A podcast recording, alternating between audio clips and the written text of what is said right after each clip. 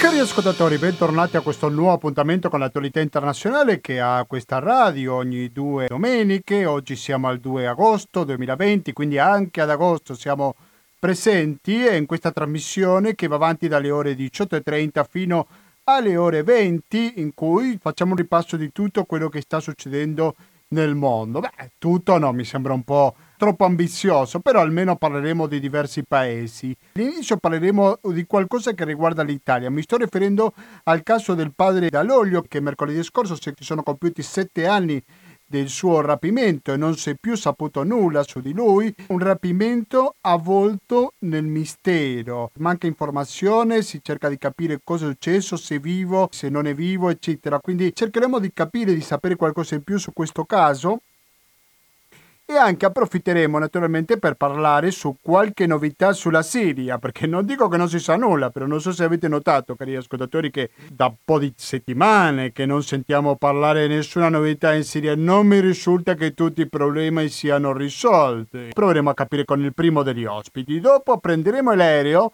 e andremo negli Stati Uniti perché anche lì ci sono novità, novità che riguardano il coronavirus, novità che riguardano anche una possibile scelta da parte di Biden, il candidato democrata, della sua vicepresidente che tutto indica che sarà una donna, mi sembra che su questo non c'è nessun dubbio e apparentemente ci sarà una parlamentare della California ad accompagnare verso la presidenza Biden per fare opposizione a Donald Trump. Un Donald Trump che ha seminato qualche dubbio, anche se poco plausibile, questa idea di spostare la data dell'elezione del 3 novembre. Ha tirato questa idea, però credo che nemmeno lui la credeva possibile. Cercheremo di capire il perché ha provato a esprimere questa idea, se ci basta con dire vabbè però c'è il coronavirus per capire le cause di questa sua pressione dell'intenzione che ha verso il prossimo futuro.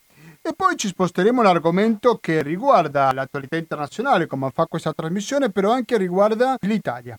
Perché dico l'Italia? Perché parleremo di immigrazione, parleremo con un professore specializzato nella questione migratoria. Vorremmo capire quanto c'è di vero, quanto c'è di luogo comune, questa idea secondo la quale i migranti portano i virus. Dobbiamo rifiutare la presenza dei migranti così curiamo meglio la nostra salute e le cose che certo settore politico dice in casi come questi. Questi saranno gli argomenti di cui parlerà questo speciale Gustavo Claro. Spero naturalmente che non sentiremo pubblicità e non la sentiremo perché abbiamo un conto corrente postale che è il 120 82 301, abbiamo un RID bancario, abbiamo un pago elettronico e abbiamo il contributo con l'associazione Amici di Radio Cooperativa. Uno o l'altro modo però dateci una mano a sopravvivere.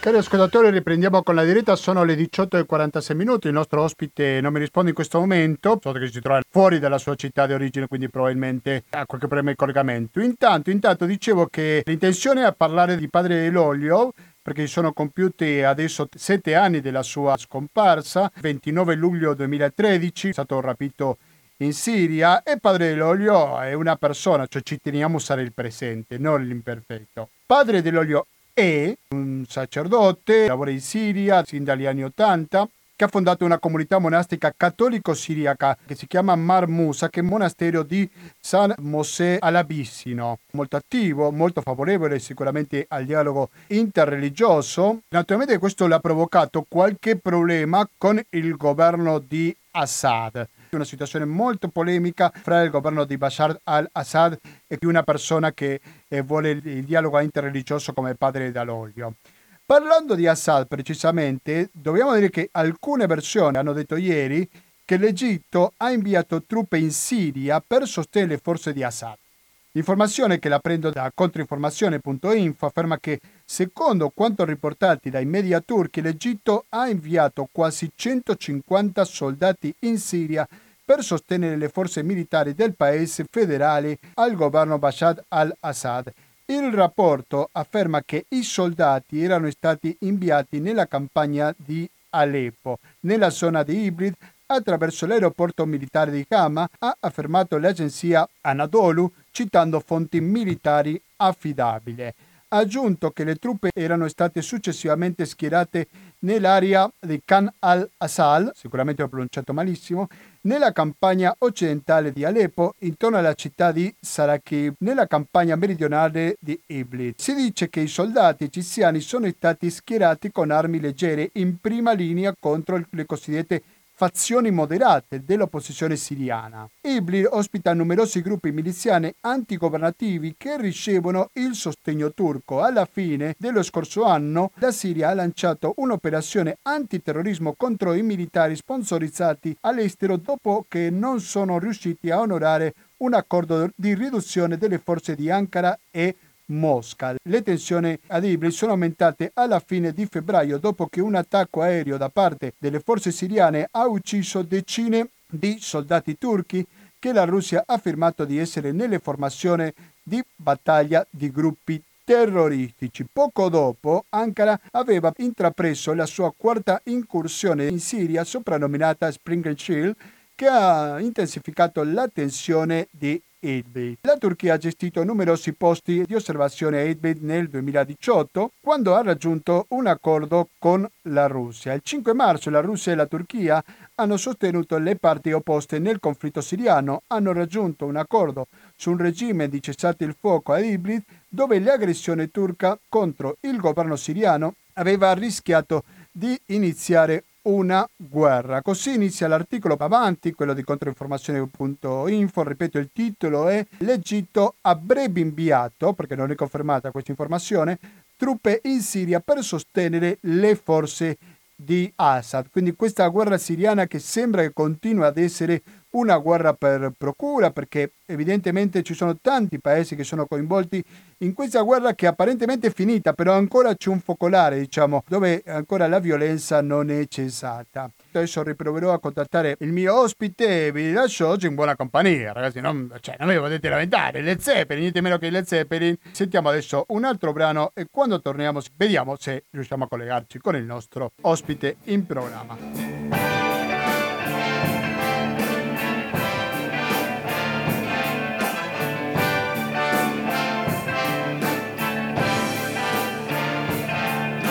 Siete naturalmente all'ascolto di Radio Cooperativa. In questa puntata che si dedica dell'attualità internazionale ogni domenica dalle ore 18.30 fino alle ore 20. E se parliamo dell'attualità internazionale, una delle notizie che sono state negli ultimi giorni, più precisamente mercoledì scorso, è l'anniversario del rapimento di padre Aloglio. Si scompiano sette anni della sua sparizione nel nulla perché non aveva avuto nessuna informazione da allora. Si è formata un'associazione che si chiama Giornalisti Amici di padre Dall'Olio, il cui presidente è Riccardo Cristiano, che è dall'altra parte della linea. Riccardo Cristiano, buonasera e benvenuto a Radio Cooperativa. Ci Buonasera sono dei grazie dell'invito. No, grazie a lei per accettarlo. Riccardo Cristiano, vorrei una conferma. È vero che non si sa proprio nulla da quel 29 luglio 2013? Nessuna informazione abbiamo sulla sparizione? Eh, esattamente, noi eh, quello che possiamo dire per certo è che eh, dal, 20, dal, 29 lu, eh, luglio mattina, quando eh, padre Paolo Dall'Oglio accompagnato da alcuni suoi eh, amici di Raqqa entrò nel quartier generale dell'ISIS per eh, cercare eh, di avviare con loro un negoziato, un colloquio, una ricerca d'intesa per il rilascio di alcuni eh, eh, sequestrati, non, eh, non, ne abbiamo più avuto notizie. Non c'è stata neanche notizia di una rivendicazione del sequestro, cioè i sequestratori se lo hanno eh, sequestrato, come è facile desumere da quello che vi dirò, ehm, non hanno neanche comunicato ufficialmente è in mano nostra. No, eh, però è vero che gli amici di Paolo che lo accompagnarono quel giorno dopo averlo sconsigliato vennero meno a, a, quello che lui gli aveva raccomandato. Lui aveva detto date l'allerta eh, se passati tre giorni non mi vedete tornare a casa. Loro, passate alcune ore, non eh, tre giorni, sono tornati al eh, quartier generale dell'ISIS. All'epoca l'ISIS non controllava ancora Raqqa, era eh, presente eh, con una sua eh, con, con, con, con, alcuni emiri e con le sue milizie, ovviamente eh, in città, ma non ne aveva il controllo. Quando questi amici tornano a bussare e dicono ma quella persona che è venuta qui oggi, quello straniero, e quelli dicono noi, noi non abbiamo visto nessuno, dice ma come non avete visto nessuno? L'abbiamo accompagnato noi, no no, voi non avete accompagnato nessuno, qui non è entrato nessuno. E lì si è capito che le cose si mettevano male. Poi, alcune ore dopo, la Reuters ha comunicato che eh, Paolo Dall'Oglio era stato sequestrato, ma non sulla base di una comunicazione ufficiale dell'ISIS. Da profano nella materia lo vedo un po' strano perché quale sarebbe il guadagno da parte di un gruppo terrorista che sequestra un sacerdote se non dà indicazioni, se non dice lo abbiamo noi perché vogliamo questa cosa in cambio e così via, no? Allora, qui ci sono diverse considerazioni da fare. Eh, padre Paolo era molto popolare eh, in Siria, eh, particolarmente a Raqqa, che all'epoca, non essendo ancora caduta in mano all'ISIS, era eh, ancora governata dai comitati popolari che erano l'altra anima della rivoluzione, cioè quella eh, non violenta, democratica che si eh, vedeva in Paolo come un punto di riferimento spirituale, eh, cristiano, eh, quindi interprete di una dimensione interreligiosa, ma eh, certamente eh, una persona eh, guardata con affetto. Ehm, questo poteva da una parte legittimare un'intenzione contro di lui, dall'altra difficilmente poteva eh, far scegliere una linea ufficiale contro di lui perché questo avrebbe significato andare a uno scontro eh, con una vasta parte di opinione pubblica che loro forse ritenevano prematuro, non ritenevano opportuno anticiparlo sulla base di quella che poteva essere la loro agenda. Allora il sequestro può essere servito, uno, a eh, togliere di mezzo questa voce, Due, a cercare il modo per mettere a frutto una uh, opportunità. Eh, togliere di mezzo una voce scomoda per tutti era comodo anche per l'ISIS, eh, vedere se si riusciva a intavolare un negoziato eh, per avere un tornaconto economico può essere stato cercato per tempo. Ecco perché sapere sarebbe importante perché non c'è soltanto il negoziato economico, loro avrebbero potuto fare tante altre cose come tutti noi sappiamo. Un altro ostaggio dell'ISIS occidentale, Cantley, eh, venne costretto a, in cambio della vita a convertirsi e fare propaganda per l'ISIS. Avrebbero potuto tentare di fare lo stesso anche con Dalloggio, altri furono ferocemente assassinati, avrebbero potuto far, fare lo stesso anche con Dalloggio.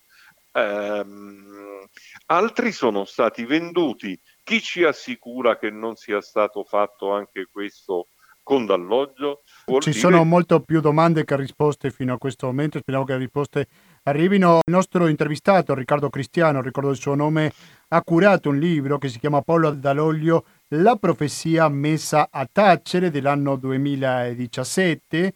Ecco, quale profezia è stata messa a tacere, Riccardo?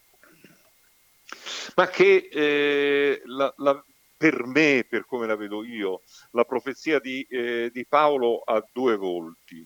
Il primo che è un volto profondo eh, che riguarda il, eh, il Levante. Il Levante si riprenderà.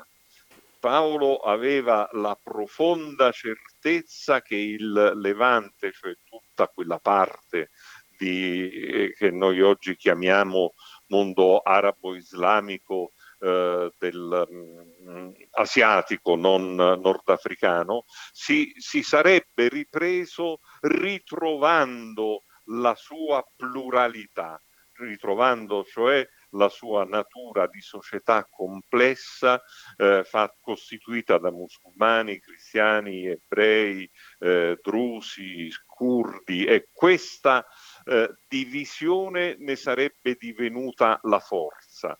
Um, questa eh, eh, che oggi non si vede era per lui la prospettiva eh, che avrebbe fatto di questa terra una grande eh, opportunità anche per i suoi vicini. L'altra eh, profezia, che è quella che poi eh, da questa visione di fondo che noi oggi possiamo ritenere ancora molto lontana, quella che invece era molto concreta, è che i nemici di questo Levante camminano insieme, sono gli opposti estremismi, cioè il regime di Assad, i regimi tirannici e l'ISIS, i terroristi, sono l'uno funzionale all'altro, sono l'uno protettore o prodotto dell'altro. L'aver visto questo, l'aver raccontato questo, l'aver fatto comprendere alla luce di questo che se questi nemici sono congiunti e lavorano insieme, anche noi dobbiamo lavorare insieme, ha favorito una consapevolezza di fondo in tante persone musulmane, cristiane, sciite, sunnite, eh, è, è, quello che, che, vogliamo, che bisognava eh, unirsi, non dividersi. Bisognava camminare insieme, non l'uno contro l'altro.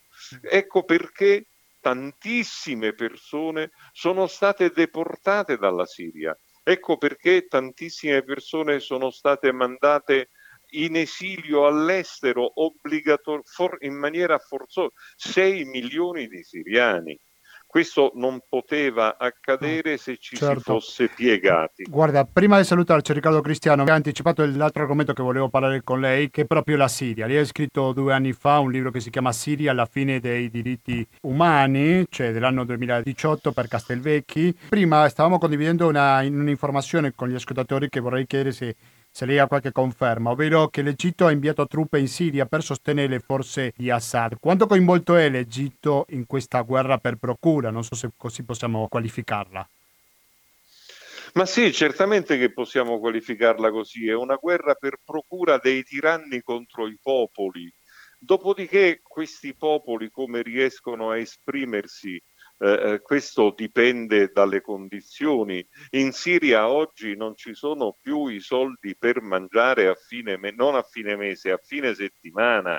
Come vogliamo che ci si possa esprimere? Allora, i despoti, i tiranni, i eh, persecutori dei popoli arabi si federano, si uniscono per eh, rendere la rete che li collega ancora più opprimente, ancora più eh, feroce e poter così godere l'uno dell'appoggio dell'altro e magari anche da un punto di vista commerciale poter avviare imprese nuove. Ancora c'è un, un, fuoco di conflitto in Siria, quindi magari non è la stessa situazione di qualche anno fa, però comunque la guerra è tutt'altro che finita, giusto? La guerra è tutt'altro che finita, però oggi ad, uh, all'Egitto interessa intervenire in Siria per andare contro la Turchia, non certo per uh, qualche motivo uh, egiziano, no, è per colpire Erdogan che vuole presentarsi come il nuovo eh, califfo e eh, allora allora per limitare le pretese del califfo Erdogan, il piccolo eh, generale califfale al-Sisi interviene in Siria per sostenere Assad. Chi ne fa le spese? I 3 milioni di profughi che Assad ha scacciato dalla Siria nel nord a Idlib e che il califfo eh, Erdogan non fa entrare in Turchia, ha bloccato lì costruendo un muro, ma fa finta di essere il loro protettore. E allora perché non li fa entrare se li protegge? La verità è che per Erdogan il conflitto è solo un conflitto nazionalista per l'espansione del suo territorio e per Assad è un conflitto per la riconquista del territorio che fu suo, possibilmente senza la popolazione, perché la popolazione lo odia. Molto chiaro. Riccardo Cristiano, giornalista, nonché scrittore, ha scritto numerosi libri, ci sarebbero tanti argomenti per parlare con lei, però il tempo che avevamo a disposizione è esaurito, quindi grazie mille per la sua disponibilità con Radio Cooperativa e buon lavoro. Ok? O buone vacanze grazie, sei in vacanza. Okay? Grazie. buon lavoro a voi. Grazie, grazie, arrivederci. Adesso, cari ascoltatori, continuate l'ascolto di Radio Cooperativa, continuiamo con più musica, dopodiché faremo il collegamento direttamente con gli Stati Uniti.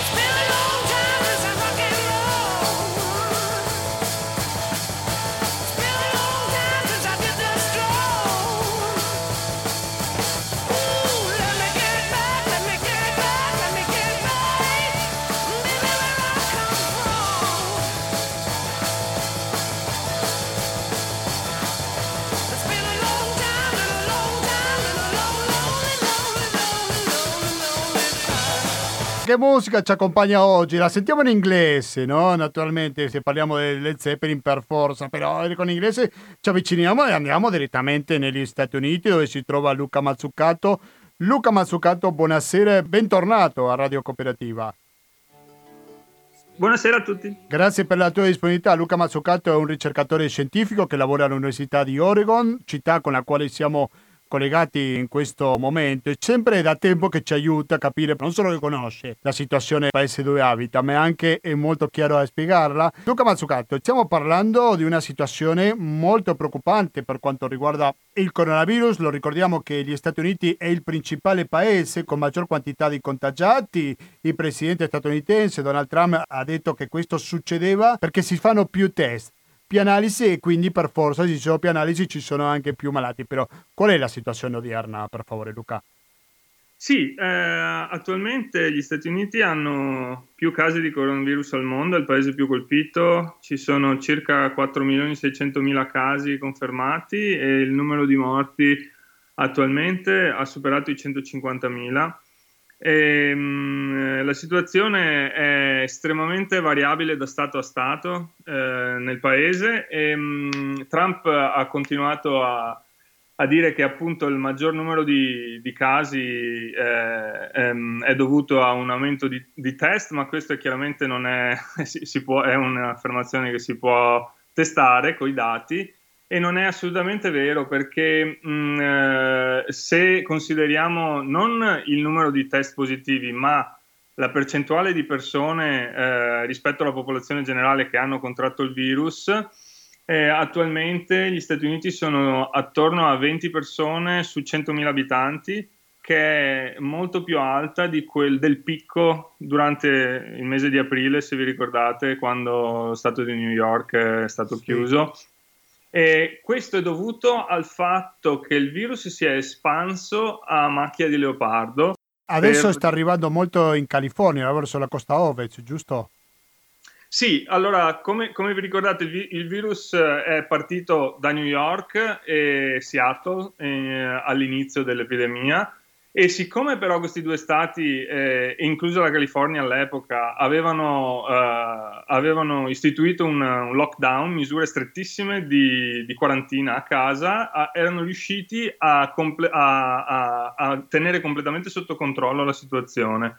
Poi cosa è successo? Nel frattempo il virus si è, eh, si è, è stato eh, trasmesso in altri stati e quello che si è visto nell'ultimo mese e mezzo o due è c'è stato un enorme picco del virus negli stati repubblicani. La situazione è, è, è estremamente... È, si, può, si, può, predire l'andamento del virus dal, dal partito del governatore del, di ciascuno Stato sostanzialmente eh, e c'è una grossissima differenza tra gli Stati democratici e repubblicani, a parte il caso della California.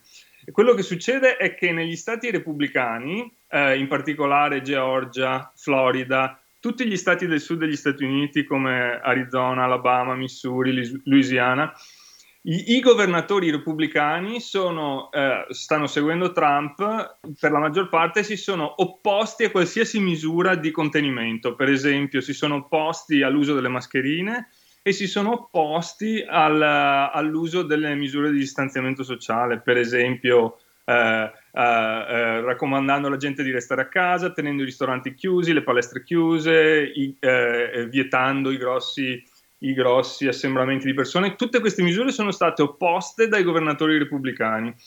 Anche se all'inizio dell'epidemia gli stati repubblicani non hanno avuto molti contagi perché, perché il grosso dei contagi erano nelle zone dove, più internazionali del paese, diciamo, Uh, negli ultimi due mesi invece sono stati completamente presi alla sprovvista e ci sono stati questi enormi uh, aumenti di casi che stanno però tornando anche eh, di riflesso negli stati eh, come la California o il New Jersey eh, più, più, liberali perché chiaramente la California è uno stato di 40 milioni di persone e estremamente difficile da mantenere eh, misure di controllo sociale.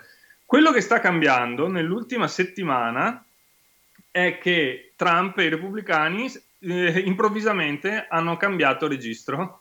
Visto il disastro totale che sta succedendo in Florida, soprattutto, che è uno degli stati più uh, importanti per, le, per, la rielezione di Trump, ehm, Trump ha iniziato a presentarsi in pubblico con la mascherina in alcuni casi. Lui ha sempre detto che mas- non voleva usare la mascherina perché, eh, non, eh, perché per questioni cosmetiche, perché secondo lui la mascherina lo faceva sembrare buffo e si è sempre opposto alla mascherina. E non ha mai, non ha mai, eh, eh non ha mai, mm, eh, eh, non ha mai detto di, di, us- di, usarla, però nell'ultima settimana ha cambiato idea, de- è comparso nelle conferenze stampa con la mascherina, ha detto che eh, si deve, si, deve, sempre usare la mascherina. E, mh, mm, alcuni governatori repubblicani hanno iniziato a, a, a fare lo stesso per esempio, il governatore della Georgia, Brian Kemp, uh, fino ad alcune settimane fa aveva fatto causa al sindaco di Atlanta, la più grande città della Georgia, per rimuovere il, l'obbligo di mascherina. Quindi c'era una causa in corso tra il governatore di, della Georgia e il sindaco di Atlanta e attualmente eh, le cose stanno cambiando perché i governatori repubblicani hanno visto che il virus sta, sta invadendo eh, i loro stati e sta, mm, sta completamente eh, mettendo a difficoltà il sistema sanitario in quegli stati, soprattutto in Florida, e quindi si stanno finalmente, ehm, finalmente eh, cambiando idea e cercando di, di, almeno non opporsi esplicitamente alle misure raccomandate da Anthony Fauci, che è il, il capo della sanità del centro di eh, CDC, Center for Disease Control. Ehm, e quindi la situazione però, eh, almeno negli ultimi due o tre giorni, Fauci eh, è stato a testimoniare al congresso in cui hanno, l'hanno, l'hanno, grigliato chiedendogli eh, la situazio- di, di, di pingere la situazione negli Stati Uniti. Gli ha detto che la situazione è abbastanza drammatica perché i contagi in certi stati sono talmente alti che probabilmente non si riuscirà più a mantenere sotto controllo il, il, il virus.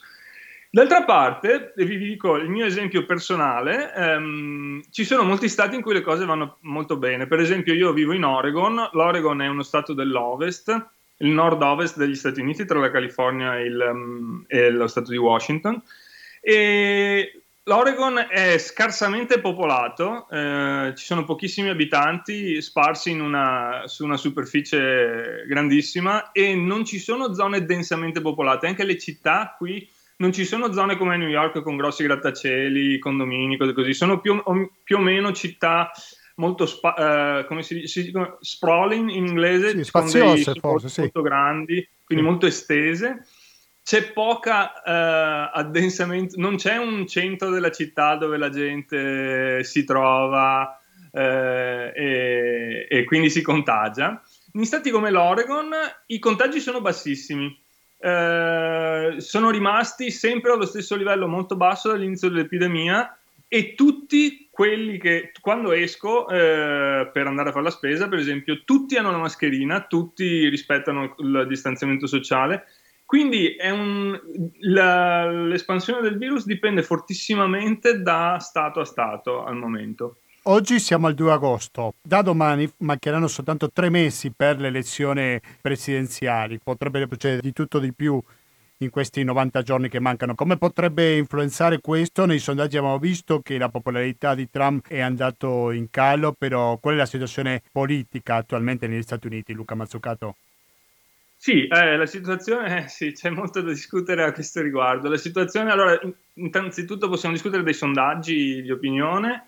Nei sondaggi Trump ormai da due o tre mesi è sotto di circa 10 punti eh, nelle intenzioni di voto, 8-9% contro Biden ed è estremamente costante questa, questa grossa differenza. E Trump ha iniziato a sprofondare nei sondaggi durante il, picco, il, picco, il primo picco del coronavirus e non si è più ripreso perché anche uh, alcuni de- uh, nei sondaggi anche alcuni repubblicani sostengono che non è in grado di gestire né l'economia né la risposta al virus. Ehm, tant'è vero che la settimana scorsa ha licenziato il, suo, il capo della sua campagna elettorale e ha completamente sta, questa settimana sta completamente ri, ri, rivoltando come un calzino suo, tutto il suo entourage per cercare di, di, di, di, fare, fare qualcosa a riguardo. La questione delle elezioni è la questione principale che sta che sta determinando tutta la risposta al virus, tu, tutto il resto della politica americana. Ehm, ci sono grossissimi, grossissimi uh, problemi che hanno raggiunto il, uh, il pettine, diciamo. Al momento uh, c'è la ri- riapertura delle scuole che è in discussione e c'è il, um, il, lo, gli stimoli all'economia che sono attualmente in discussione. Queste sono, credo, le due cose più, più spinose che devono essere risolte prima del, delle elezioni. E in particolare, allora, parliamo di entrambe le cose. Allora, prima di tutto la riapertura delle scuole, che dovrebbe cominciare fra, fra, fra poche settimane.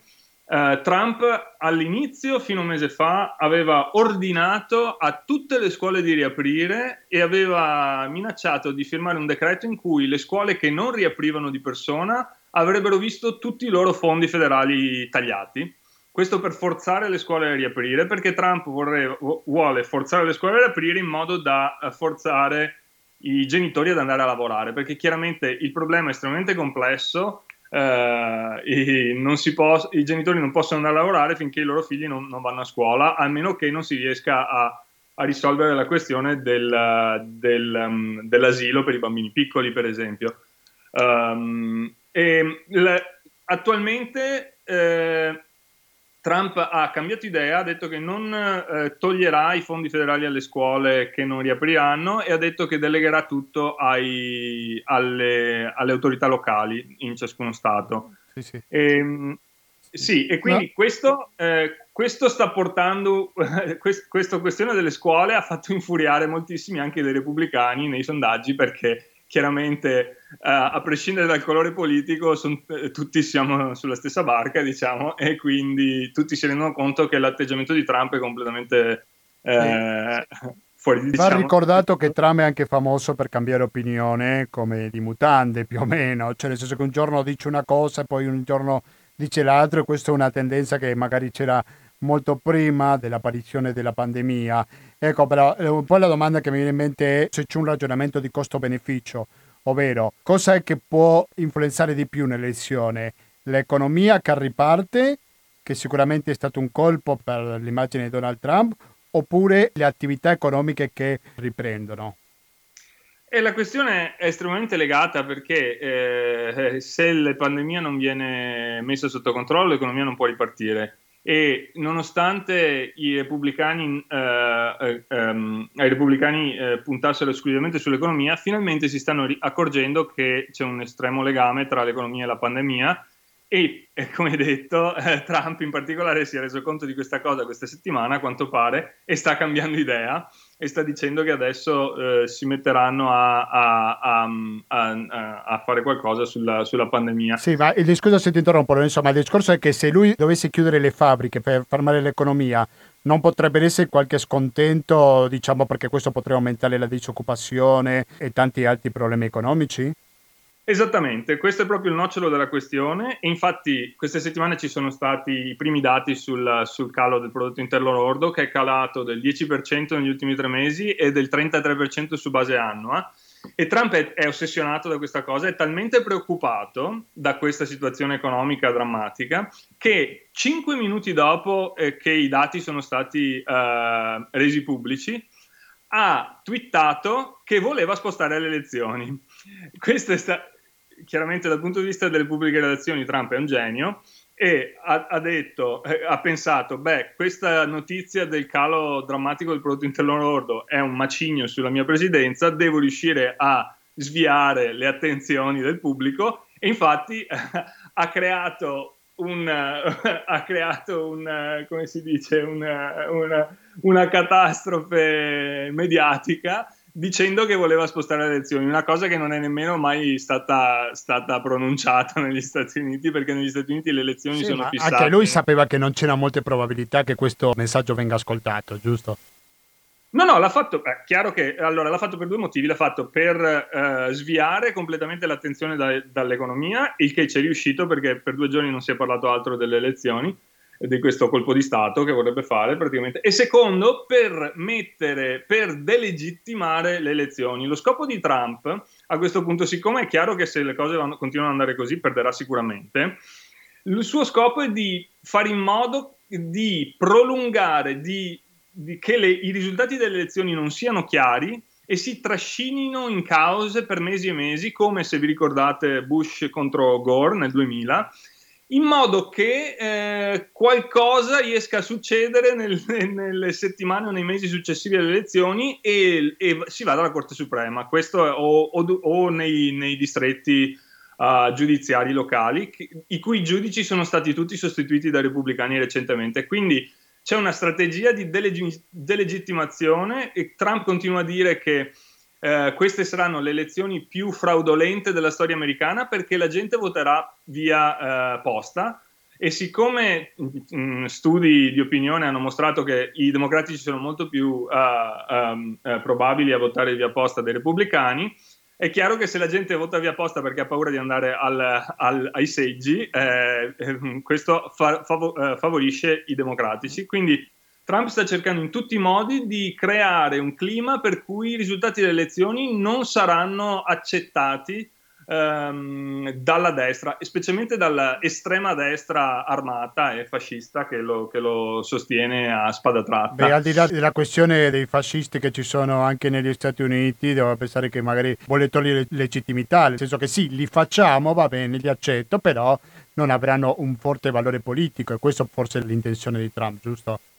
Questa è l'intenzione di Trump, senz'altro. È di, questa è vista, l'estrema destra vede queste elezioni come l'ultima spiaggia, visto che la bilancia demografica nei prossimi anni farà in modo che i bianchi diventeranno una minoranza nel paese. Questa è l'ultima, l'ultima chiamata al potere, diciamo, che hanno. Che hanno e, e, quindi cercheranno di, di, fare dei brogli elettorali, ah, sì. sostanzialmente che è quello che sta cercando di fare Trump tre mesi prima delle elezioni. Certamente. Allora passiamo dall'altra parte della baracca per così dire, andiamo al Partito Democratico prima di salutarci e una delle notizie che si stanno aspettando per questi prossimi giorni è la scelta da parte di Biden della sua vicepresidente. Ci tengo a sottolineare il femminile, quindi la sua, perché tutto indica che sarà una donna. La danno come quasi sicura a Kamala Harris, che è una senatrice della California. Cosa possiamo dire al riguardo? Eh sì, um, allora Biden era, um, uh, aveva dichiarato che avrebbe, una, avrebbe scelto come vicepresidente uh, una donna, uh, questo durante ancora le, i dibattiti per le primarie e ha dichiarato che, che, farà la scelta la settimana prossima. Eh, al momento eh, in gioco ci sono uh, Kamala Harris, è la, è la, favorita. Kamala Harris era una sua sfidante per le primarie del Partito Democratico ed è una senatrice afroamericana del, della California del Nord, di San Francisco, ed un, ha un passato come ehm, procuratrice distrettuale, quindi nel, nell'ambito della, della, dell'amministrazione della giustizia e, ehm, è moderata eh, come Biden su posizioni molto moderate per il Partito Democratico, però eh, nel, um, dal punto di vista di Biden questa sarebbe una scelta che cerca di colmare eh, questo, questo, questo, periodo di, di, di rivolta sociale, eh, soprattutto delle minoranze afroamericane, contro la brutalità della polizia. Sarebbe un simbolo avere un ticket, un biglietto elettorale eh, eh, con uh, un bianco e un'afroamericana sarebbe un grosso simbolo per gli Stati Uniti come lo è stato ai tempi per Barack Obama. Possiamo dire che una figlia del Black Lives Matter degli ultimi mesi?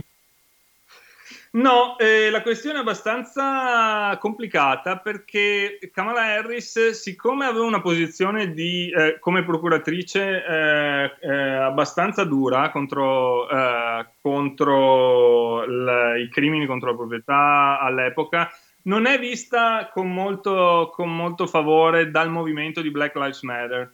per, per quel motivo. Quindi non è chiaro se eh, si riesca a colmare questa lacuna se venisse, se venisse nominata lei. E, d'altra parte, eh, la situazione del Partito Democratico è, è, è diciamo che eh, Biden sta cercando di tirare dentro capre e cavoli, come si suol dire, nel senso, oh, non, mi pare che si dica così, che sta cercando di avere posizioni moderate, ma allo stesso tempo eh, ehm, eh, mettere insieme l'ala movimentista del partito con eh, l'ala più moderato che segue le, corp- le, le grosse aziende.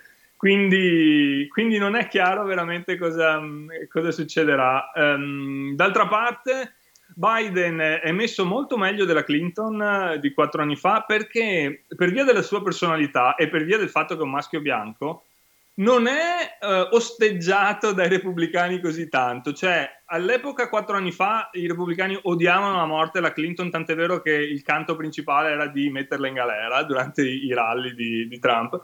Biden in realtà è una specie di piacione e, e va, va, abbastanza bene agli indipendenti. Sì, in effetti abbiamo visto diversi leader del Partito Repubblicano che hanno già anticipato il voto a Biden e sto pensando al caso di Colin Powell per esempio, ma altre figure esatto. molto rinominate da parte repubblicana. Io ringrazio molto, veramente tanto Lorenzo Mazzucato che ci ha parlato da Oregon, negli Stati Uniti, in diretta sulle frequenze radio cooperativa. Purtroppo devo salutare, però restiamo in contatto e sicuramente ci risentiremo presto da qui al 3 novembre quando ci saranno le elezioni, ok? Grazie mille, grazie a voi. Grazie a te. Rimanete all'ascolto di Radio Cooperativa perché fra poco andiamo alla questione migratoria, un argomento che sicuramente ci tocca di più nella nostra vita di ogni giorno.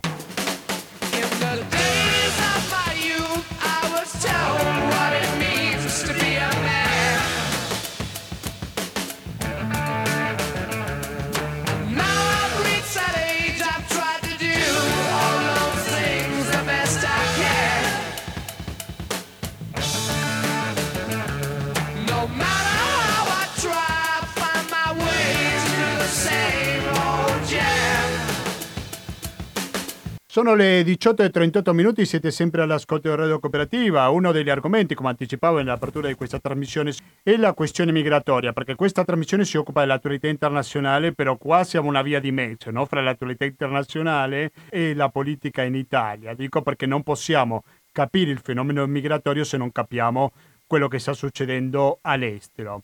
Però per farlo è che vorrei capire con una persona che l'immigrazione la studia da tantissimo tempo tempo che ha diretto un master sull'immigrazione durante più di vent'anni all'Università Ca' Foscari di Venezia, che ha lavorato molto su questo argomento. Il suo nome è Pietro Basso. Professor Pietro Basso, buonasera e benvenuto a Radio Cooperativa. Pro... Professor Basso, mi sente?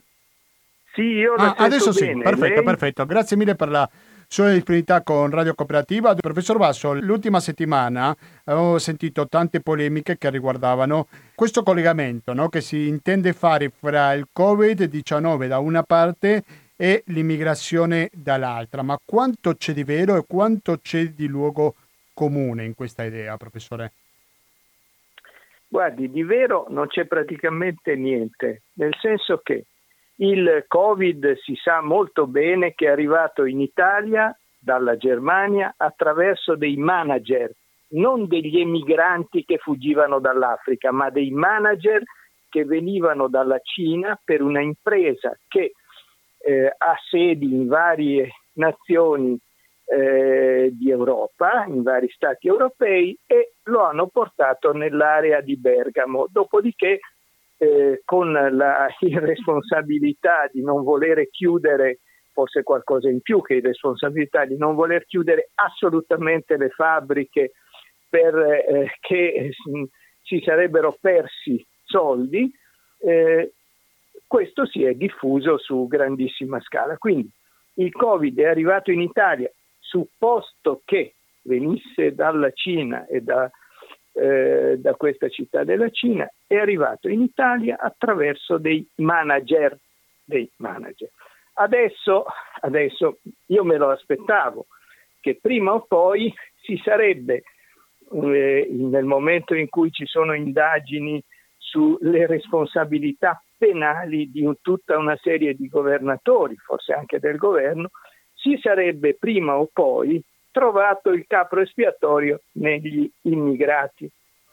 Ora, però il tentativo di fare questo è veramente, se, se si vuole badare ai fatti, il tentativo è veramente fondato sul niente. Perché? Mi spiego. Caserma Serena, ex caserma Serena di Dosson eh, Casier vicino Treviso. Cosa è successo in questa caserma? Come è arrivato il Covid in questa caserma? Non è arrivato attraverso gli immigrati. Professore, mi scusi, non è arrivato a, a, attraverso i migranti, diceva? Si è perso gli no, ultimi secondi. è arrivato attraverso un operatore ritornato dal Pakistan che all'inizio di giugno è risultato, ehm, è risultato mh, positivo, diciamo, è risultato che avesse contratto questo virus, se non che questa persona, per timore di essere licenziato, di perdere il posto di lavoro, è andato a lavorare anche con la febbre, prendendo, questo c'è su tutti i giornali, prendendo eh, la tachipirina per, eh, così, per, per tenere a bada questa febbre, finché non è stato più possibile, è stato ricoverato. Lei crede che i 300 eh, eh, che sono ora eh, ospiti, chiamiamoli così, diciamo accatastati, questo è il termine più esatto, accatastati dentro questa caserma siano stati poi immediatamente sottoposti a misure di controllo, niente di tutto questo, niente di tutto questo. Queste persone vivono in questa caserma in 8 10 fino a 12 persone nella stessa stanza. Non so se è chiaro. Ecco. Allora, è evidente che quando tu accatasti persone, tutte le misure del governo sono state attenzione, distanziatevi, salvo che in questi centri dove ci sono, lì ci sono 300 circa immigrati o richiedenti asilo, puoi immaginare come dice anche il direttore dell'USL sul eh, Corriere della Sera del, del, di, di un paio di giorni fa, lui dice che si è creata una situazione favorevole alla diffusione del, eh, del, contagio. Ma chi l'ha creata? Dice questo direttore dell'USL eh, 2, Francesco Benazzi, dice questo, la caserma ospita una quantità di persone elevata con facilità di infezione. In questo caso l'indice RO non si può applicare, è evidente. Allora, chi si è preso carico del fatto che lì c'era un luogo con facilità di infezione? Nessuno, nessuno. E quindi eh, si sono create le condizioni migliori per questa diffusione. Ora, adesso chi bisognerebbe eh, chiamare in causa come responsabilità? Chi bisognerebbe chiamare? Allora la mia risposta è questa. Innanzitutto, innanzitutto coloro i quali hanno fatto delle leggi per cui si ha paura di perdere il posto di lavoro. E qui abbiamo 20 anni di leggi di questo tipo, dalla Treu del governo Prodi fino al Jobs Act di Renzi, che hanno introdotto nella mente, nel sentimento, nel cuore dei lavoratori la paura di perdere il posto di lavoro. Se questo operatore non avesse avuto paura di perdere il posto di lavoro, avrebbe dichiarato il proprio status di persona probabilmente malata subito, non quando non ne ha potuto più fare a meno. Secondo, sono responsabili di questo non gli immigrati, ma coloro i quali hanno fatto misure tali per cui si sono creati luoghi in cui gli immigrati vengono accatastati come le merci o come le bestie nei pollai dei, eh, dei luoghi di, eh, diciamo così, di allevamento intensivo.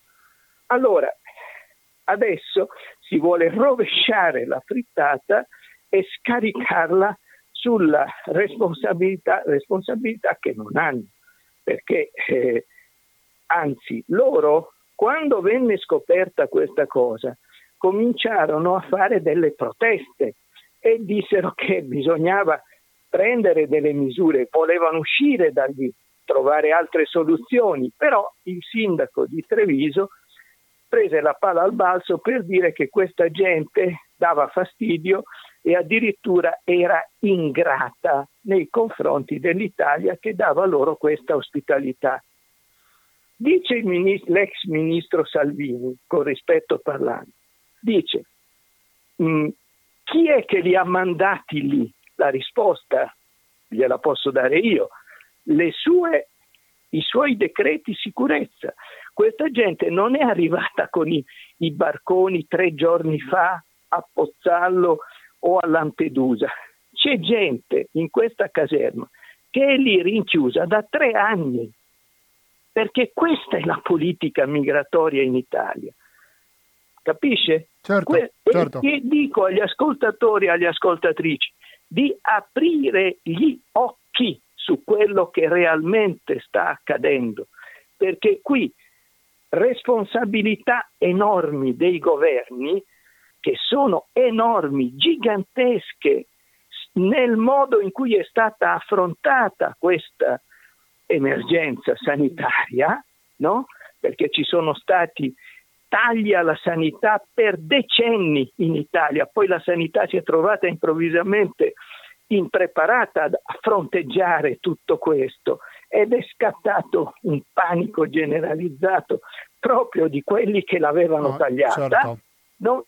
Ecco, adesso bisogna, siccome c'è un sentimento sotterraneo, ma mi auguro che venga in prima in prima fila questo sentimento, affiori e si manifesti, diventi coscienza, diventi anche protesta, siccome c'è un sentimento, diciamo, un po' represso oggi di supporre che ci sia una responsabilità istituzionale per tutto questo, ecco che eh, ci sono anche indagini penali, ci sono associazioni di familiari morti per Covid che vogliono la messa in stato di accusa di autorità pubbliche e hanno perfettamente ragione.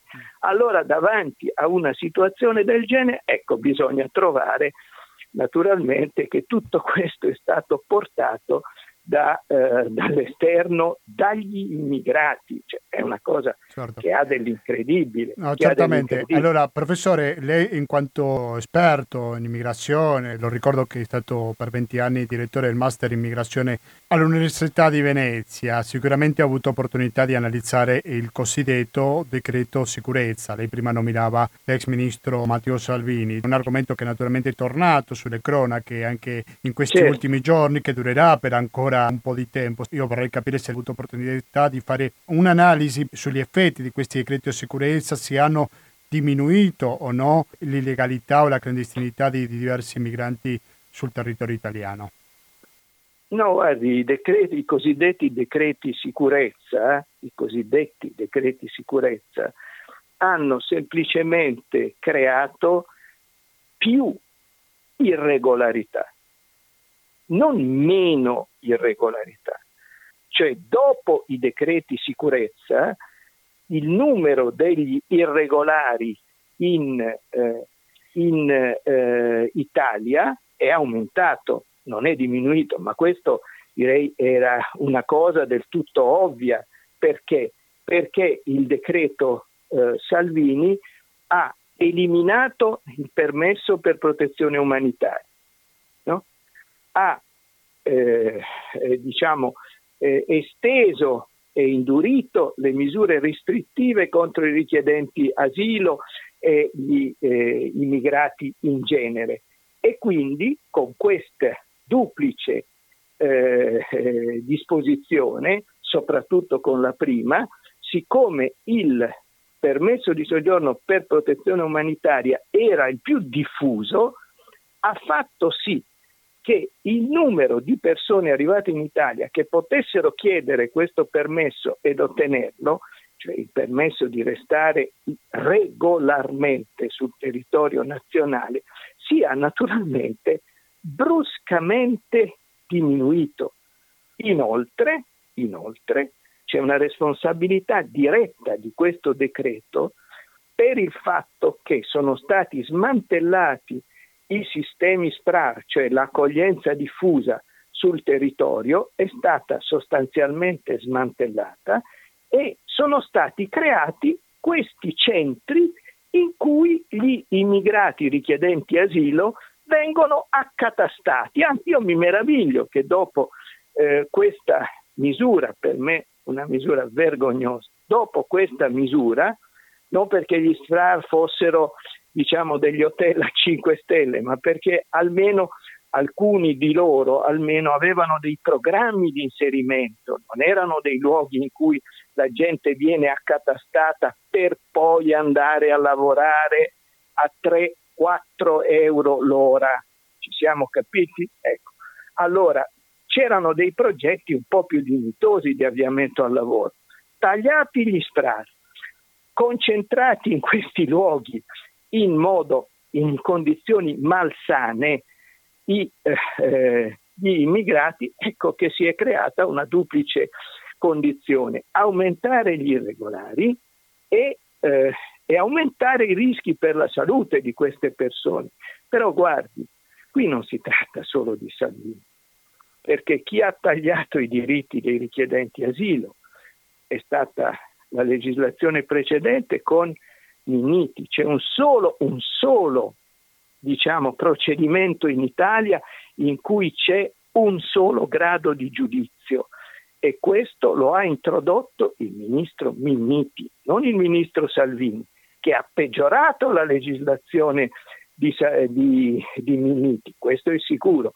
Però il nuovo governo che è entrato in carica dicendo aboliremo i decreti Salvini non ha abolito assolutamente niente e anzi in questi giorni dice bisogna che la Tunisia affondi i barchini dei, dei trafficanti, di questi famosi trafficanti di uomini. Questi famosi eh, barchini, basta leggere la Repubblica di oggi che dice, sono eh, funzionari della polizia tunisina che dicono questo, voi parlate dei barchini, noi, diciamo, i trafficanti, li stiamo mettendo tutti in galera, Ma adesso partono le famiglie, i villaggi fanno la raccolta dei fondi, fanno la raccolta dei fondi per poter comprare da un pescatore una barca o un'imbarcazione più veloce se sono,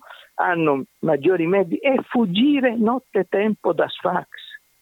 Capisce? Cioè, questa è il, eh, la condizione, cioè la Tunisia, come tutta una serie di paesi del nord dell'Africa, è in una crisi economica drammatica. E non si venga a dire che l'Italia non c'entra niente.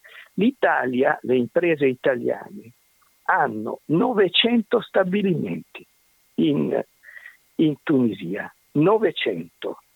Eni, Ansaldo, Benetton, Fercam, Germanetti, Colacem, eccetera, eccetera.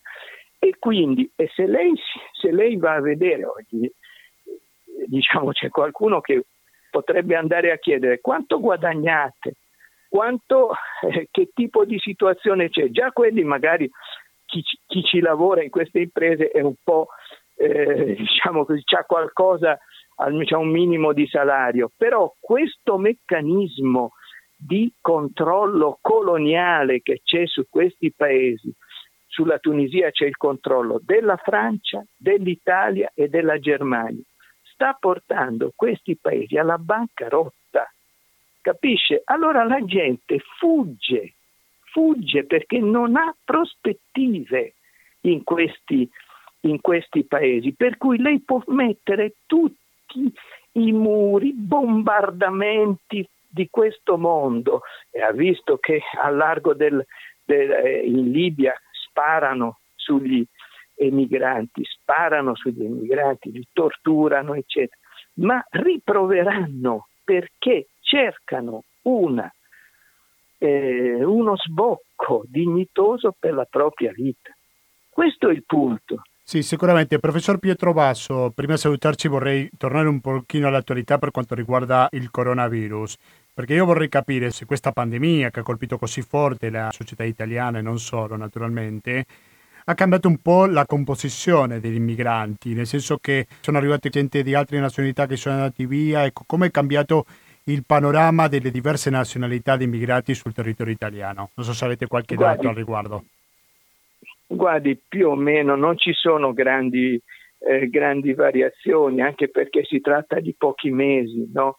Non ci sono grandi variazioni.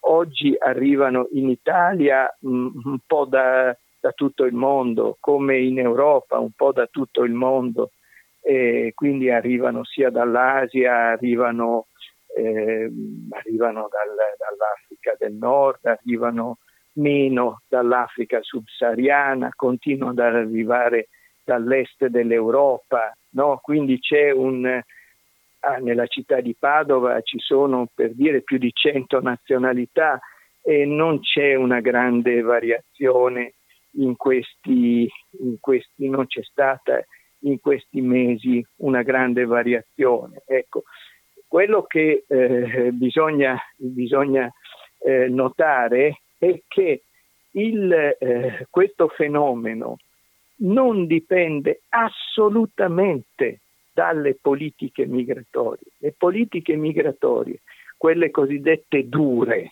non fermano le migrazioni nel modo più assoluto. Oggi in Italia ci sono i decreti Minniti e i decreti Salvini, non ci sono i decreti fatti da me, ci sono decreti Minniti e decreti Salvini, ma l'emigrazione non viene fermata da questi decreti perché dipende da altre cause e se non si rimuovono le cause è evidente che non possono cessare le migrazioni. Queste politiche servono solo a rendere l'emigrazione più costosa per pagare i trafficanti, più pericolosa perché si rischia di più la vita e più umiliante perché passare per questi campi, passare per, le, eh, per, le, eh, per queste strutture di tortura, per le donne essere stuprate come succede a molte o per molti essere vincolati dalle organizzazioni della criminalità organizzata che controllano i confini, che controllano i confini, sono libere di controllare i confini. essere, diciamo, eh, fare questo tipo di tragitto, fare questo tipo di esperienza è durissimo. Non si fermano le immigrazioni se non si fermano le cause e le politiche cosiddette dure servono soltanto a rendere più schiavi gli emigranti, gli immigrati e indirettamente anche i lavoratori italiani perché si mettono in concorrenza gli immigrati con i lavoratori italiani, non sono gli immigrati che vogliono fare concorrenza agli italiani. Se si creano queste condizioni, si vedono costretti a eh, vendersi alle condizioni mm. che il mercato no, gli impone. Certamente. Se lei parte con, con un grande debito mm. dal suo paese perché bisogna pagare due, tre, quattro polizie o, o, e organizzazioni della criminalità organizzata per arrivare in Italia, è ovvio che i primi due o tre anni penserà solo ed esclusivamente a lavorare. Per pagare quei debiti. Io, professor Pietro no? Basso, purtroppo le devo salutare la ringrazio tanto veramente per la sua disponibilità, lei in quanto esperto di immigrazione. Quindi grazie e alla prossima, professore.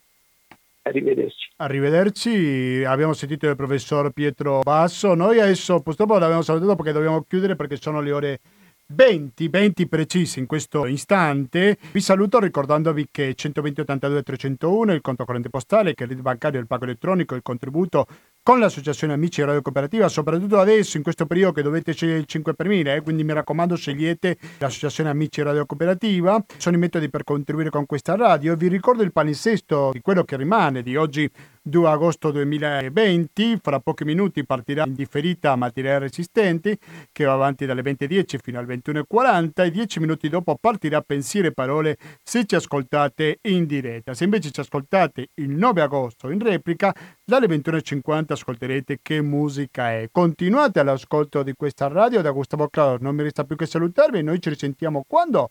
Giovedì prossimo, a che ora? Alle 19.10. Il motivo? Latinoamericano, ovvero informazione, cultura e musica direttamente dall'America Latina. Grazie e alla prossima!